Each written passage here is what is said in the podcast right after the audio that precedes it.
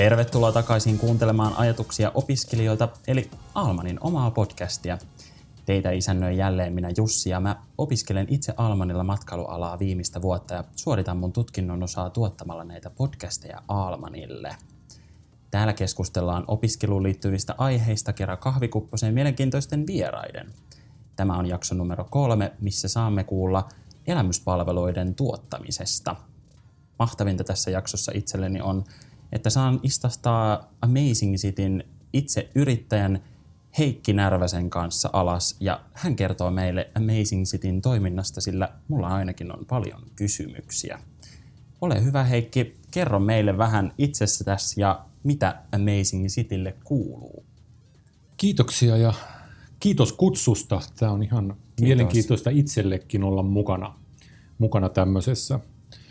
Tota, meille kuuluu tällä hetkellä oikein hyvää, erittäin vauhdi, vauhdikas syksy, syksy on alkanut, että tämän kevään, kevään niin kuin yllättävän tyhjentymisen jälkeen meillä on ollut kalenteri sitten, kesällä on ollut töitä paljon ja nyt on kalenteri erittäinkin täynnä, eli sinänsä meille kuuluu oikein oikein, oikein hyvää tässä vaiheessa. Aivan mahtavaa. Käydään hei ihan pikkasen tota läpi, että mistä Amazing City sai alkunsa? Tuota, otetaan, lyhyt, otetaan tähän lyhyt versio. Lyhyt versio. Joo. Ähm, sai alkunsa siitä, kun hieman kyllästyin edelliseen elämään ja lähdin opiskelemaan sitten eräoppaaksi. Ja sen jälkeen jonkin aikaa tein pelkkää luontomatkailua, mikä sitten lähti kääntymään ohjelmapalvelupuolelle. Ja sitten ohjelmapalvelupuolet on jalostunut metsästä enemmän kaupunkiin ja sillä tiellä sitä ollaan. Pikkuhiljaa eteenpäin aina siihen suuntaan, mikä tuntuu itseä mieluummin vetävän. Mutta ohjelmapalvelu, elämyspalvelupuoli on ollut aina se juttu ja se on sitten jalostunut tähän kaupunkiympäristöön.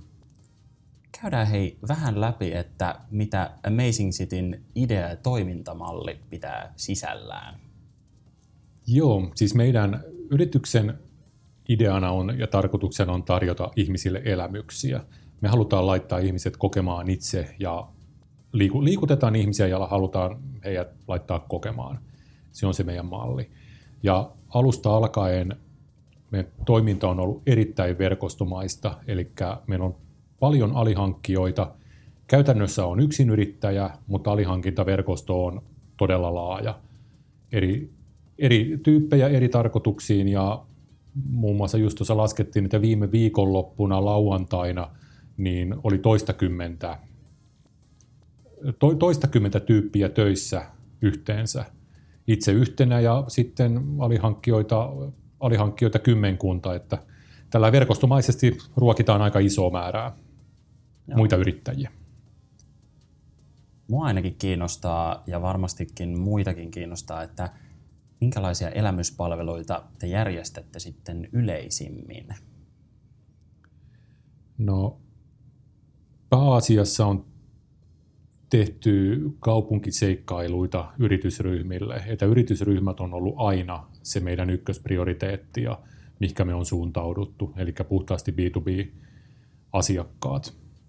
Että 95 prosenttia meidän asiakkaasta on ollut yritysryhmiä, ja ne 5 prosenttia, mitkä ei ole ollut, niin on ollut sitten sieltä lähtöisin olevia, eli meidän ryhmissä ollut asiakkaat on halunnut syntymäpäivilleen, polttareihin tai vastaaviin jotain ohjelmaa. Tämä kaikki kääntyi keväällä päälaelleen, eli keväällä, oliko nyt sitten tämä kuuluisa 16.3., kun tajus, että yritysryhmiä toistaiseksi ei ole, niin sitten oli, käännyttiin yksityispuolelle ja sitten on tämä lanseerattu katto, kattokävely Roof of Finland ja se on se, mikä on täyttänyt sitten sitä aukkoa kesän ajan. Ja sen lisäksi on sitten tehty yksityiskuluttajille tämmöiset Amazing Walks, kaupunkikävelyt, mitkä voi tehdä sitten omassa mobiilisovelluksessa. Okei. Osaatko kertoa vähän tästä mobiilisovelluksesta, että mitä, mitä se pitää sisällään ja mistä sen pystyy sitten lataamaan, jos joku on siitä kiinnostunut? Joo, tota, mobiilisovellus on, se on kansainvälinen, kansainvälinen sovellus, varmaan yksi Euroopan tasolla ja varmaan maailmanlaajuisestikin paljon käytetty, mutta ehkä Euroopassa yksi, yksi iso ja nimeltään Logits. Ja se nyt löytyy ihan sovelluskaupoista. Mutta se toimii käytännössä niin, että meidän verkkokaupasta ostetaan haluttu, haluttu seikkailu ja sitten ladataan sovellus omaan laitteeseen ja verkkokaupassa saadulla käynnistyskoodilla sitten käynnistyy se haluttu, haluttu seikkailu. Sitten vähän näistä teidän ö, erilaisista, tota, voisiko nyt sanoa oikeastaan niin kuin projekteista kautta niin kuin asiakkaista, että mikäs niistä keisseistä on sitten ollut ehkä niin kuin kaikkein mielenkiintoisin työstää ja mikä on semmoinen, jos on vaikka nyt tällä hetkellä joku projektin alla, niin onko, löytyykö sieltä joku semmoinen ehkä mielenkiintoisin? Toi on hirvittävän vaikea kysymys, koska kaikki on mielenkiintoista ja kivaa, mitä me tehdään, mutta oikeastaan tietysti monta asiaa voi nostaa esiin että jos ajattelee ihan tällä operatiivisena toimintana, niin kyllähän nämä isot ryhmät, että kun puhutaan, että väkeä on se 100-300, niin kyllä ne on semmoisia projekteja, mitkä niin kuin aina sytyttää. Ja se on sellainen, mistä itse tykkää, että hirveä määrä taustatyötä ja sitten kun kaikki natsaa kohdalleen, niin sitten kun asiakkaat on liikkeellä, niin kapellimestari voi sitten vaan katsella vieressä ja todeta, että kaikki toimii. Mm. Ne on semmoisia mielenkiintoisia projekteja aina nämä isot ryhmät. Sitten jos mennään taaksepäin, niin totta kai tämä kat- kattokävely on ollut sellainen keissi, mitä on rakennettu pitkään ja mikä on ollut, mikä on ollut pitkä ja upea projekti ja sitten kun se saatiin valmiiksi ja saatiin toimimaan, niin se on ollut semmoinen, mitä nyt ei varmasti ikinä tule unohtamaan ja mikä ei tule unohtumaan eikä kyllä jää poiskaan, että se on semmoinen. Ja sitten jos vielä haluaa ottaa jotain, niin nämä nämä seikkailupelit, mitä ollaan oltu tekemässä, eli meillä on tämä Outdoor Escape, mikä on niin tämmöinen metsäpakopeli, sen rakentaminen on ollut, oli aikanaan tosi hieno projekti, ja sitten ollaan mukana myös tekemässä tätä Unfold Finlayson seikkailupeliä, että ne on ollut myös semmoinen niin ainutlaatuinen projekti olla tekemässä sisältöjä upeisiin paikkoihin. Aivan. Mainitsitkin tuossa jo toistamiseen ton uh, roof walking, niin itse siis tiedän, mikä tämä on. Olen siis itse ollut sitä silloin testaamassa, kun sitä, sitä silloin vielä ei ollut um, yleisölle avoinna, mutta tota, löyt, itselläni löytyy siihen mielipide ja on ollut erittäin, erittäin positiivinen yllätys ja varmasti tarjoaa kaikille ihmisille täysin uuden näkemyksen Tampereesta, mutta voisitko kertoa semmoiselle ihmiselle, joka ei sitten taas ehkä tiedä, että mikä tämä roof walk on ja mistä sen löytää ja mitä se pitää sisällään? Joo, no tämän roof kokonaisuuden löytää Finlaysonin alueelta, kun löytää itsensä Media 54-rakennuksen, niin sen jälkeen opasteet vie perille asti. Se on osa iso, isompaa tämmöistä elämyskokonaisuutta, että tänne vanhojen kiinteistöjen katolle on rakennettu kaksi erilaista kattokävelyreittiä. Sitten täällä on maisemakahvila, kattopuutarhaa, mehiläispesää, mitä pääsee katteleen ikkunan läpi. Eli täällä on niin todella, todella laajasti tarjolla erilaista. Mutta sitten tämä kattokävely, mitä me operoidaan, niin se on alun perin lähtenyt, istuin, istuin joku kolme, neljä vuotta sitten alueen kiinteistöpäällikön kanssa vaan palaverisia mietittiin jotain uutta ja siellä nousi pöydälle, että tänne olisi hieno tehdä tämmöinen kattokävelyreitistö tälle alueelle. Ja Joo. näiden vuosien jälkeen nyt sitten, kun on 200-vuotis juhla-alueella, niin tämä toteutui ja saatiin se valmiiksi. Että monen, monen vuoden projekti ja nyt se on olemassa.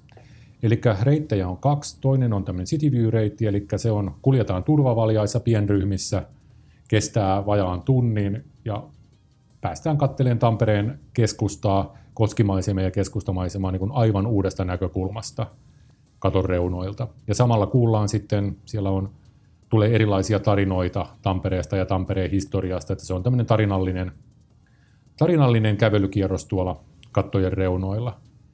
Sitten on olemassa tämmöinen ihan kaikille sopiva panoramadeck, eli se on näköala, näköala tasanne, mikä on rakennettu tuon yhden rakennuksen kulmaa, mistä näkee sitten tonne upeat maisemat tuonne tonne Tammerkoskelle ja Näsijärvelle ja tai vanhoille tehdasalueille.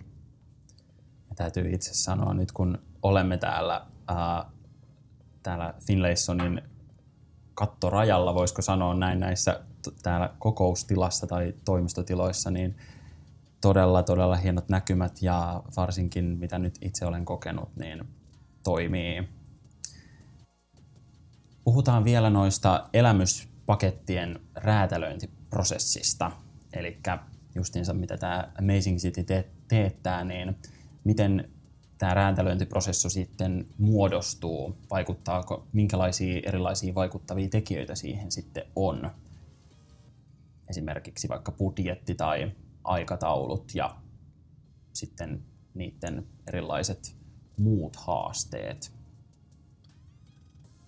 Tota, pakko täsmentää nyt sun kysymystä, että tarkoitatko sä tämmöistä niin kuin asiakaskohtaisia paketteja, mitä me tehdään, vai puhutaanko me kokonaan uuden tuotteen luomisesta? Kummasta sä puhut? No hei, tota, käydään ihan vaikka tämä, siis saat tietenkin kertoa ihan vapaasti. Mä oon aika silleen noviisi näissä teidän, teidän hommissa, niin kerro ihan vaikka, että mitä erilaisia muotoja tässä nyt sitten on tarjolla ja miten, miten niitä, mistä tämä prosessi lähtee, kun esimerkiksi asiakas tulee ja kysyy, että hei, tarvittaisiin tämmöinen, meillä on tämmöinen tota tilaisuus ja tarvittaisiin joku Joo. sinne jotain vetämään, jotain ohjelmaa tai elämystä. Joo, siis meillähän on totta kai tuotteistettuja paketteja olemassa, mistä yleensä jokainen asiakas sitten lähtee liikkeelle, että asiakashan kiinnostuu jostain tuotteesta ja sen jälkeen se on meihin yhteydessä – tai sitten se kiinnostuu tietää, että me tehdään hyviä juttuja, niin sitten se haluaa, että me tehdään heillekin hyviä juttuja. Mutta tyypillisesti osa asiakkaista tietää, mitä ne haluaa, että he haluavat kaupunkiseikkailun jollakin tietyillä spekseillä, ja sitten sitä lähdetään keskustelemaan, että minkälainen seikkailu me tehdään. Osalla on se, että he haluavat vaan nyt pitää virkistyspäivän tai jo kokoontua yhteen, niin mitä me haluttaisiin heille tarjota. Että se lähtee, osa tietää, mitä haluaa, osa ei tiedä, ja osa niistä, jotka tietää mitä haluaa, niin ei tiedä oikeasti mitä ne oikeasti haluaa kuitenkaan. Että se on sen, sen jälkeen alkaa... Sitten tota, saa tietää, että mikä siellä sitten oikeasti kiinnostaa. Joo, sen, sen jälkeen täytyy keskustella asiakkaan kanssa, että mikä, minkä tyyppinen heidän tilaisuus on ja mitä muuta siihen liittyy, että ovatko he menossa syömään, mistä he tulee, mihin he on menossa sen jälkeen, paljonko on aikaa.